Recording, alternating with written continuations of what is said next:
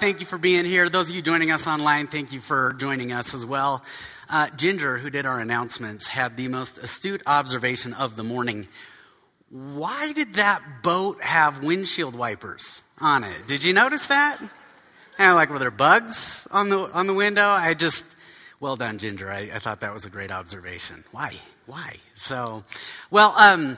I uh, was reminded this week, as much of our culture was, um, of the kind of culture that you and I walk around in. And to be honest, it's it's really not changed in thousands of years. But something took place this week that happens every single year. But because I'm a I'm a football fan, I pay more attention.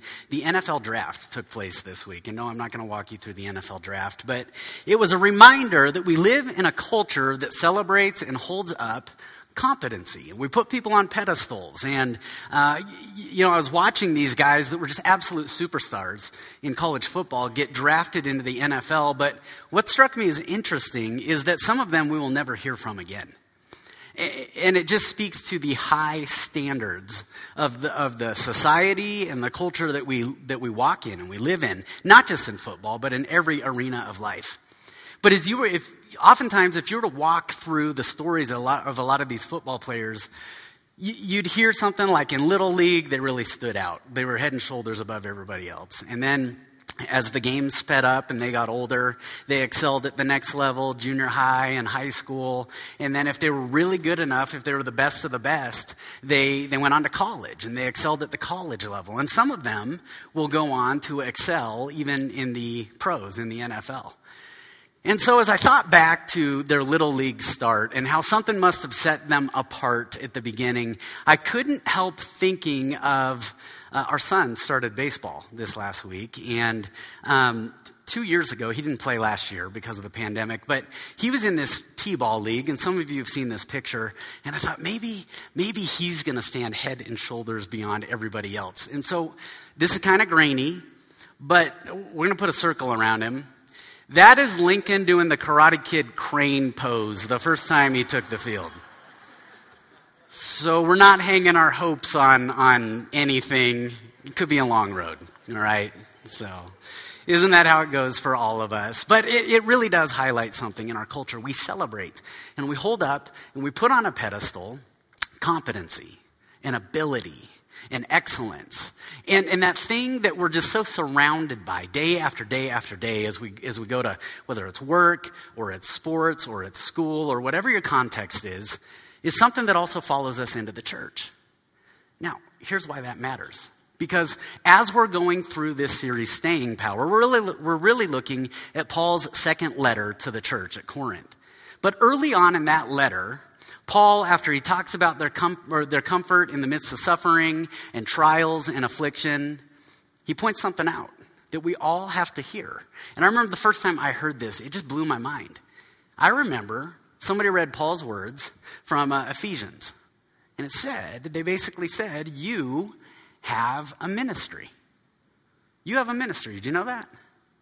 Now, I, if you're anything like me, the first time I heard that, I went, no, like if the pastor knew me, they wouldn't think, they wouldn't say I have a ministry. And here's why. Because that thing that we bring in, that we walk in all week long, that holding up excellence and competency and ability and all that, when we bring that into the church, you know what we do? We say ministry is only for those who have the competency. Ministry is only for those that are the professionals. Ministry is only for select people. And for and this is something we've inherited. And I'm not just talking about your parents and your grandparents.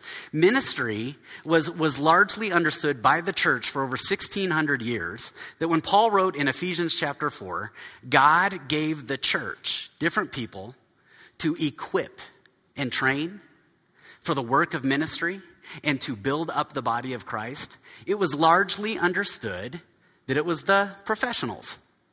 But if you were to go through the Greek progression of all that, it actually, it, it's getting at something different. It's saying that those in the church equip all the saints. That's all of us are equipping them to go and do the work of ministry. If you were to just think, just, just logically, when you go out of here, you're going to go to lunch with some people maybe in this room, maybe not in this room. Or tomorrow you're going to go to work with people that are not currently in this room right now. And suddenly that passage makes a lot more sense, doesn't it? Because the truth is, you are going to have a reach and an influence and some touch points with people that I may never meet. And so what are we doing here when we gather on Sunday mornings? We're equipping to go do the work of ministry. We gather on Sunday and we go. And then we go and we do the work of ministry. Now, that's hard, isn't it? Because when you walk all week in, what can I do? What can I do? What have I not done? What have I failed at? What have I succeeded at? Then there's this thing that you tend to start to think that ministry is completely up to me and what I can do, the competency thing. So how does ministry look?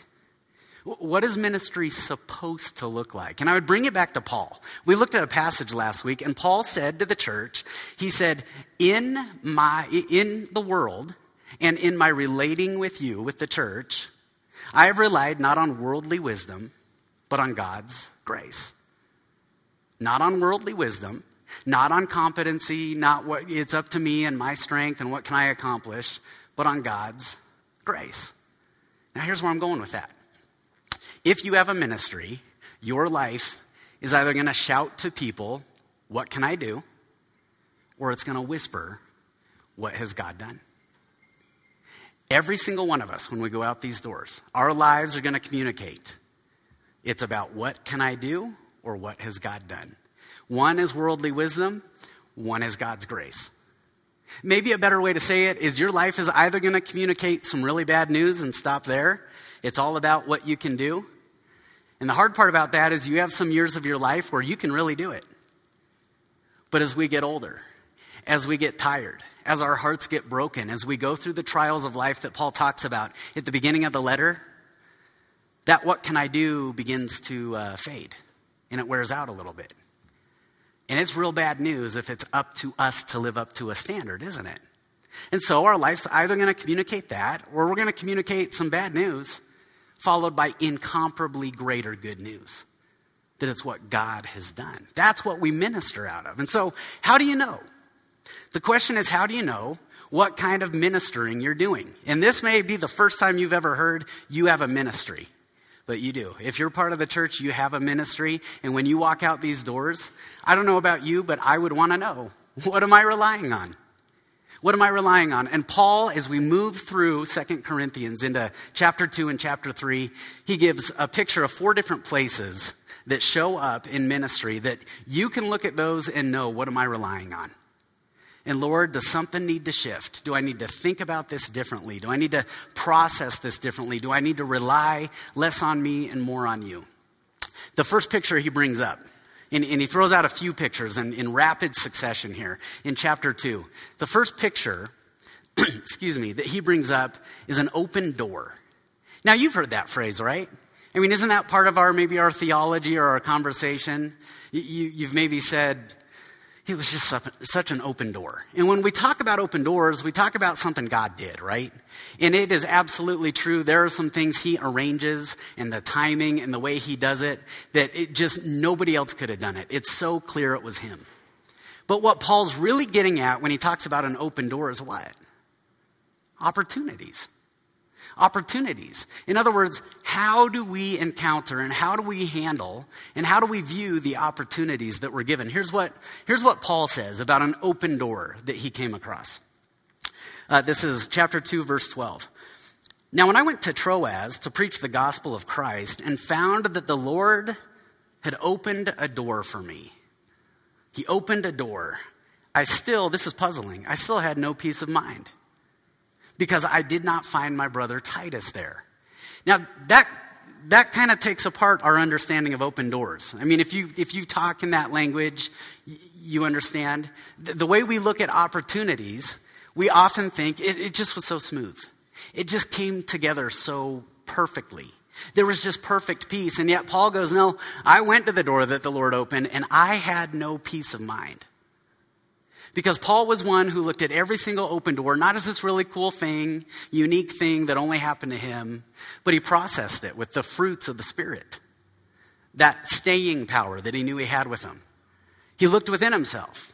He said, is there love, joy, peace, patience, kindness, goodness, faithfulness, gentleness, self-control. And he looked, he looked within and he went, there's something missing.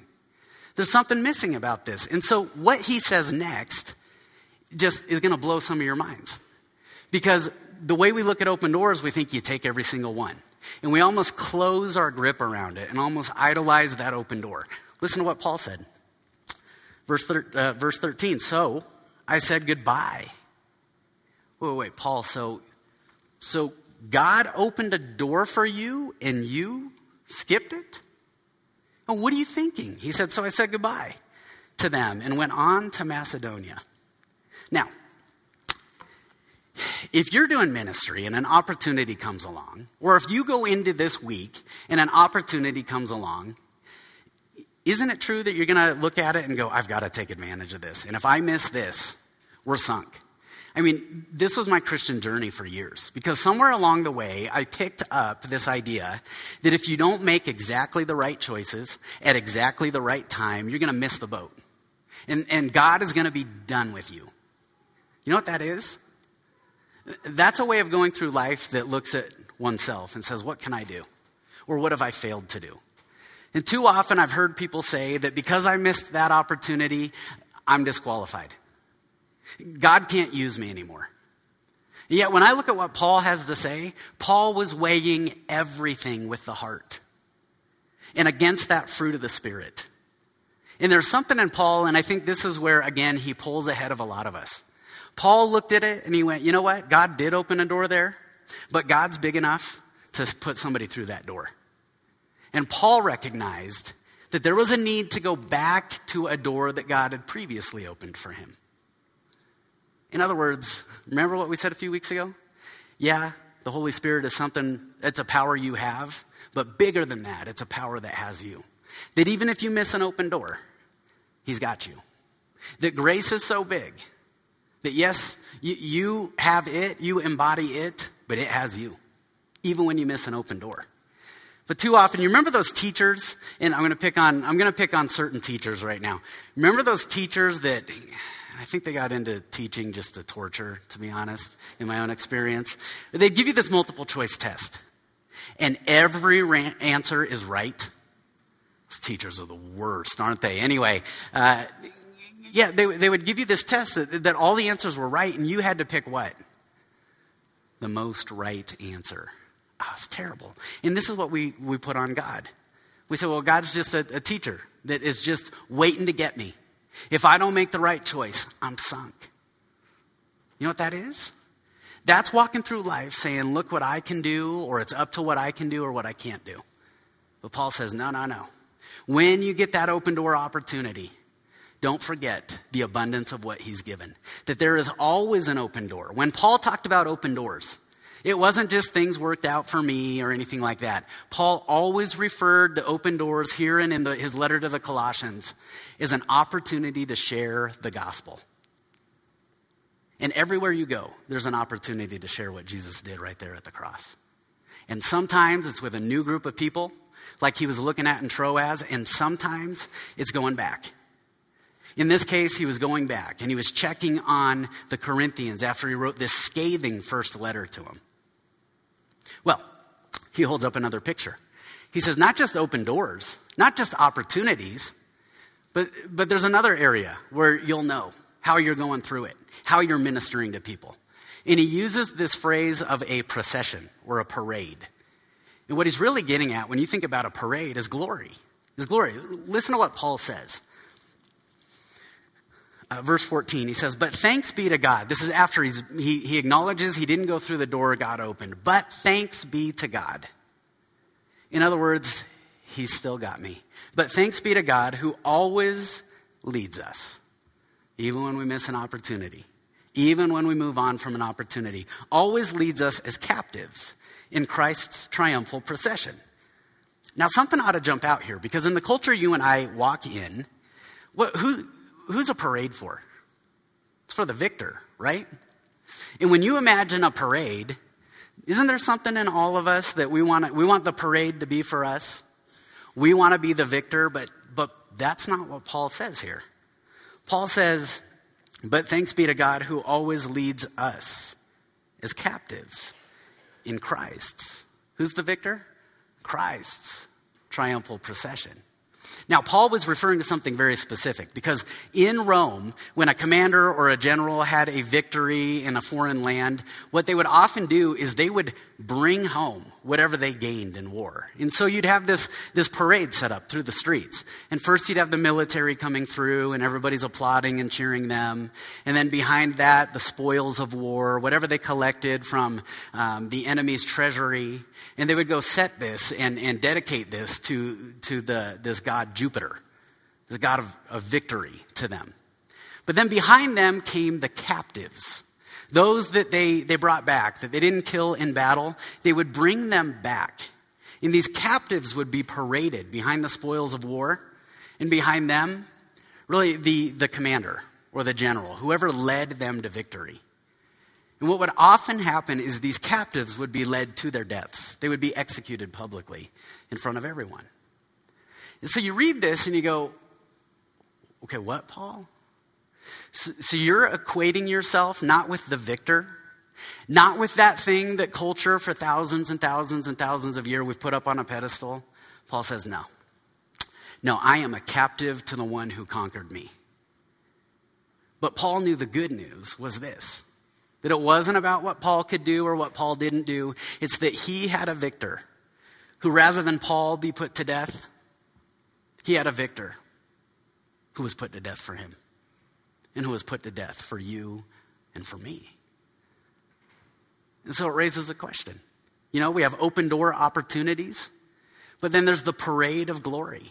And inside the heart of every single one of us is something that wants glory.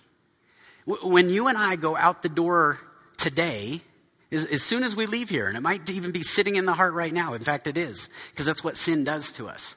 There is something in us that wants glory. And we will stop at nothing to get at it. Here's the problem. That's a life that says it's all about what you can do or what you haven't done. Or the alternative is what Paul said. Or we can point at what God has given, his grace to us. I will never forget years ago after... After saying no to working with junior hires for three years because I just it, it was just no. I'm just not doing it. I'm not working with junior hires. And after a year of working with junior hires and suddenly realizing this was exactly where I was supposed to be, it's just, it just so lined up with some passions and some uh, just some calling inside of me that I just, it really hit a deep place. Well, every single year, like, like tonight actually, um, we'd graduate the eighth graders up into the high school group. And we would do that before the summer hit so that they could spend the summer getting to know those that they were going to be in high school with in the fall. And I remember we graduated up this group of eighth graders, and then we would go, my wife and I would go to um, her parents' house for dinner after youth group. And we graduate up this group of, of eighth grade students that just, I mean, just God used them in my life. I, I feel like more than he ever used me in their lives as I look back. And I remember getting to their house to dinner and just being so, so upset. And Kara's dad, I'll never forget what he asked me. He said, "You doing all right?" I was like, "No, this is like, I just, I'm going to miss these guys so much. And I'm not going to see them as much and, and, and be able to be involved in their lives as much." And he, he asked this question. I, I mean, I just thought, Dana, you might as well have just poured salt in the wound. But it was a question I needed to hear. And it's a question we all need to hear. He said, "Nathan, who do their hearts belong to?" And I went, why do we even come to dinner, you know? But it's exactly what I needed to hear. And it's exactly what every single one of us needs to hear. Because when it comes to the glory that is that is is so part of ministry, what we have to be able to ask ourselves is, who is this really about? Whose glory is this really about? Because if it's about mine, then you know what my ministry says? It's about what you can do. You know what that is? It's the law. That's the law that you hear about all through the Old Testament. Just live up to the law. Live up to the perfect standard. But if it's about his glory, then you know what? You can walk out these doors and know you have a ministry that's all about what God has given. Because the ultimate glory he has given you and me happened right there. Right there at the cross. Well, Paul moves into a third area where we can really discover what's the emphasis for me? What's going on in my heart? And he, he uses the term aroma, aroma. Listen to what he says. And it's tied to the to what we just read. But thanks be to God, who always leads us as captives in Christ's triumphal procession and uses us to spread the aroma of the knowledge of him everywhere. Now, when I read that as a teenager, I just giggled. It's like, he uses us to spread aroma. That's that's funny. And junior hires would laugh at that too, but you're clearly all more mature than that. So anyway, but just literally, don't you want to smell good? Yeah, we all want to walk out the door and smell good. Nobody walks out and goes, I hope I just, I hope I'm just putrid to somebody that I encounter today. But it's going to happen. It's going to happen because as you pay attention to what Paul says as he goes on, he says this, for we are to God the pleasing aroma of Christ among those who are being saved and those who are perishing. To the one, we are an aroma that brings death. To the other, an aroma that brings life. And who is equal to such a task? And we'll get to the answer to that question in a moment here. But did you catch the division there? To some people, Paul says we're an aroma that brings, we're the aroma that brings death. And to the other, an aroma that brings life. And what Paul's getting at here, after he's gotten to opportunities and he's gotten to glory, now he's saying, now it's time to pay attention to the effect of our ministry. What is the effect of this ministry? And I got to be honest, I've had far more days than not that I go out the door and I want the effect to be pleasant. And I want it to be accepted. And I want it to be approved of. I, I want it to be well received across the board. But Paul says, you know what? The aroma of the gospel, some people are going to be absolutely repelled by it. Absolutely repelled. And if you and I walk out these doors and everything is about what can I do or what have I not done, you know what? We're going to compromise. We're going to compromise in order to smell good and be acceptable to everyone, which everyone in here knows is impossible anyway. Let me maybe get at, at something here. I want you to... Uh, I'm going to throw out a scent to you guys that's very polarizing, okay? And, and I hear some people, um, when, when they hear about this scent, they just go, oh, the best. And then others are like, that is, I, I can't handle it. Like, it makes me want to throw up every time I smell it. Ready? I want you to raise your hand if you were absolutely repelled by gasoline. Gasoline. See, we've got a few in here. Yeah. And then there are others of us. Like me this morning. Like if this sermon's not making sense right now, it's because I got gas this morning. I got gasoline, and I, I could just stand there and smell it all the time. Just just let it run, let it overflow. It smells so good, and I you get a little dizzy, right? How many of you love the smell of gasoline? All right, there it is. See, do you see? Okay, nail polish, nail polish. Uh, repelled by it. Yeah, it's putrid. It's just absolutely disgusting. I have three ladies in my home. Okay. And actually Lincoln some days, some days Lincoln, all right? And then some of you can do it like it's no big deal. I mean, when they start, it's cotton balls in my nose, a clothespin on my nose. I got to leave. I just got to leave. So anyway, there is a fragrance that you put off when you when you decide to follow Jesus and carry his gospel message to the world. I, I recently read about, many of you have seen the, the Christian movie Facing the Giants.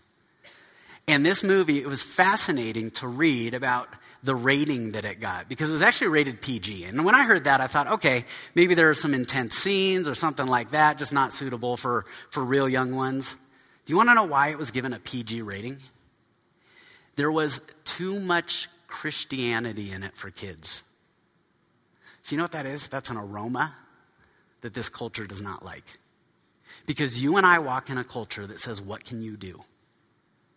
Or what have you failed to do? And it's bad news. It's just the worst possible news for us. And so you're called to a message that says not what can you do, what has God given? It's a message of grace. Finally, Paul holds up a fourth image. And after talking about opportunities and glory and effects, now he's going to talk about the efficiency and the success of ministry. How do you measure that? And here's what he has to say. It has to do with the letter of commendation. He says, are we beginning to commend ourselves again? In other words, a minute ago when he said, who is up to such a task? It's rhetorical. He's saying we are, because of what Christ did for us. We are up to being that aroma. But he begins chapter three with saying, so are we, are we bragging about ourselves? Are we beginning to commend ourselves and pat ourselves on the back? Or do we need, like some people, letters of recommendation to you or from you? And the implication is we don't need that because of what he says next. He says, you, the Corinthians, you yourselves are our letter, written on our hearts, known and read by everyone. In other words, if people want to know what your ministry is about, all they have to do is look at the fruit that it produces in those that are part of it, in those that God brings into it. He says, you show that you are a letter from Christ, the result of our ministry, written not with ink, but with the Spirit of the living God, not on tablets of stone, but on tablets of human hearts. Let me ask you, what speaks to your success? How do you measure your success? I mean, is it letters after your name on a business card? Is it a bank account balance? Is it, especially this happens a lot in, in the church and organizational world. Is it attendance? Is it finances? Is it years of service? Listen, all those things, all those metrics can tell us some things. But Paul's getting at something. If you want to know, If you want to know about the efficiency and the effectiveness and the success of your ministry, it's in the fruit produced in those that God brings into that ministry. He goes on, such confidence we have through Christ before God. Not what I've done, through Christ before God. Not that we are competent in ourselves to claim anything for ourselves, but our competence comes from God. He has made us competent as ministers of a new covenant, not of the letter, but of the Spirit. For the letter kills, but the Spirit gives life. See, if my competency, and if your competency comes from what you've done or what you've failed to do, that is an exhausting standard to keep up. And it's a standard that you have to know Jesus did not abolish, but he fulfilled right there at the cross. So why continue doing it? If he fulfilled it, if that's true, why operate in a way that says, oh, what have I done? What, what can I do? What have I failed to do? Maybe the greatest quote that I was given in all our years at youth ministry was somebody who said to me, Nathan, the success of a youth ministry, and this would go for, for whether you're part of a formal ministry in the church or you just walk out these doors and you just, you encounter people all week long. The success of what God is doing through us is measured, here's what they said, not by how many are in the room, but by how those in the room are doing ten years down the road, and twenty years down the road, and thirty and forty and fifty years down the road. Did you catch that? See, it's, it's real easy to start counting. You go, oh, we're doing pretty good. And yet I will never forget that quote. How are they doing down the road? Because this is a journey. This is a walk throughout this life, isn't it? Maybe the greatest gift I've been given recently was one of those in the room years ago reached out to have breakfast the other day. And you want to know what jumped out to me more than anything? I mean, it wasn't the memories. There were some memories that were really, really fun and exciting and, and some adrenaline-producing mountaintop moments like we like to point at. But it was to hear him process, and he doesn't even, he may not even realize he said it. It was to hear him process everything through the lens of the grace of God upon his life. And I pray, I pray, I pray that every single person in here gets that same opportunity. That your competence wouldn't be because you can point at anything that you've done, but because of what he already did right there at the cross, at the empty tomb. Now, four pictures there. I mean, I spent a good chunk of this week yelling at Paul because I went, how many how many different metaphors are you going to come up with here, Paul? But it represents some things. Open doors, opportunities. A parade, glory. An aroma, the effect of ministry. And finally, a letter of recommendation, the success of ministry. In each of those areas, you know what you're going to discover? My life is either going to shout what I've done, or it's going to whisper what God has done. Now, if ever there were a life, there was just one life that I just kept coming to mind and coming to mind as I was reading this passage from Paul the last couple of weeks. And it was a man named Jacob. Now, Jacob is, is found, uh, not over here, Jacob, sorry, Jacob. Um, but Jacob is found in the book of Genesis. And Jacob, honestly, for, for a good chunk of his early life, was a deceiver. And he just deceived everybody. You know, he manipulated his brother out of the birthright. It was just one thing after another. You read it and you just go, you're a liar, Jacob. I'm yelling at the Bible right now. Yeah, you're a liar. You know, you've just tricked everybody throughout your entire life into giving you something. Well, one day he's on his way to reunite with his brother Esau that he hasn't seen in a long, long time. And he finally, he gets all his belongings and his family across this stream. And he's about to cross the stream. And when we read this account in Genesis thirty-two, it says there was a man there. A man there that represented God, an angel of God, and God himself. And it says Jacob and the man wrestled all night. They wrestled all night. And finally, finally, this man, this God, you know what he did? He touched Jacob's socket of his hip. And Jacob came out of that encounter limping, limping. Now you think, okay, what's the big deal about that? From that day forward, Jacob was a different person. From that day forward, now finally, Jacob realized it is far better to limp for God than run without him. Because that's a life that says, listen, he could have destroyed me, but instead he gave me grace. He could have taken me out, but instead he gave me grace. And as you read of Jacob's life going forward, it's not smooth. He's not perfect, but he has a ministry. Things happen through his life. So I bring all that up because as you think through, as you think through the trials you're going through, you know what's so interesting is the structure of this letter. You want to know where your ministry begins? Paul started with trials and the comfort we receive in our trials. That's where God starts your ministry. And there's something that has to happen. God has to take our shout away. And God has to take away this message in us that says, look what I can do. So that we can turn and we can begin to whisper to people in a way that dignifies and honors the heart. But look what he's done. Look what God has done. See, those trials have a way of changing the way we talk. Our verbs change. The subject of our verbs change. And it's not, I did this and I failed to do that, and I did this and I failed to do that. The verb and the subject change to, God did. God did. God showed up. God did this. You begin to talk differently. The other thing trials do is they begin to take away your energy and your strength to shout. Because honestly, if we're going to minister to people, it's, it's kind of hard to minister shouting at people, isn't it?